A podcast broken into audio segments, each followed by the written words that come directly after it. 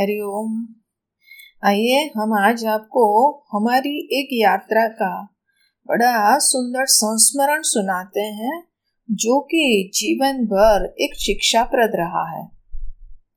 एक बार उत्तराखंड में बद्रीनाथ केदारनाथ की यात्रा में जा रहे थे। हम लोगों का एक ग्रुप था तो हरिद्वार से एक बस को हायर किया और जैसे जैसे बस से हिमालय की सुंदर वादियाँ दिखने लगी तो सब बड़े ही रोमांचित होते गए। बस भी धीमे धीमे ऊंचाइयों पर जाने लगी। सुंदर पहाड़ियों के निकट पहुँचते गए। एक और हिम आच्छादित शिखर दिखते गए। पहाड़ों से गिरते हुए सुंदर झरने मन में और भी आह्लाद भर रहे थे। घुमेरदार हरी हरी घाटियों के साथ साथ बड़े बड़े देवदार के वृक्ष, जो आकाश को मानो छू रहे थे, अत्यंत सुशोभित हो रहे थे। चारों ओर सबके मन में प्रसन्नता का माहौल दिख रहा था। कुछ लोग बाहरी दृश्य को निहार रहे थे तो कुछ लोग आपस में बतिया रहे थे। कुछ लोग भजन गाते जा रहे थे, कहीं अंताक्षरी खेली जा रही थी। इस तरह चारों ओर हँसी खुशी का माहौल दिख रहा था। इन सबको किनारे खड़े रहकर सबकी क्रियाएँ, प्रतिक्रियाएँ हम देख रहे थे। लेकिन अचानक से बस में जो हँसी खुशी का माहौल था, उसके स्थान पर सन्नाटा छा गया। थोड़ी ही देर में लोगों के भयभीत होकर चीखने की आवाज़ें आने लगी। क्योंकि किसी का ध्यान उस ओर चला गया कि बड़े स्टिप घाटों में से, जहाँ बीच बीच में अंधे मोड़ आ रहे थे, साथ ही बहुत ही पतली सी रोड निकल रही थी, उस रास्ते से बस गुजर रही थी। एक और ऊँचे पहाड़ थे तो दूसरी ओर भयंकर गहरी खाइया थी। और बस का ड्राइवर भी इतनी रफ बस चला रहा था।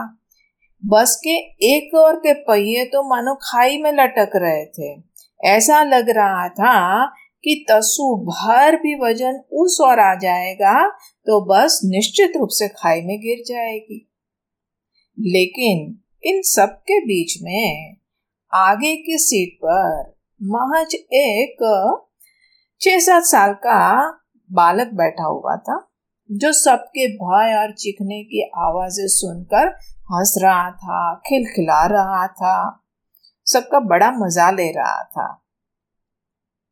ऐसा लग रहा था कि मानो उसे इस परिस्थिति की गंभीरता का ज्ञान नहीं है। लेकिन ऐसा भी नहीं था, क्योंकि वो खिड़की के बाहर भी देख रहा था।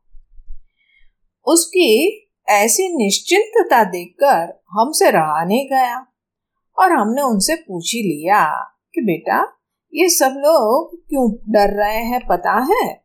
बोलता है हाँ।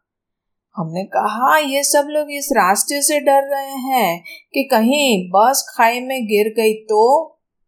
तो क्या तुमको डर नहीं लग रहा है? उसने बहुत सहजता से, मासूमियत से जवाब दिया कि नहीं, उसमें डरने की कोई बात नहीं है। अरे, डरने की कोई बात नहीं है। हाँ क्योंकि जो गाड़ी चला रहे हैं, वो मेरे पापा है। और जब पापा के हाथ में गाड़ी का स्टीयरिंग है तो डर किस बात का?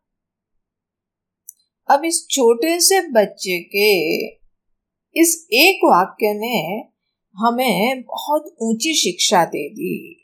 मानो कि भरोसे को परिभाषित कर दिया।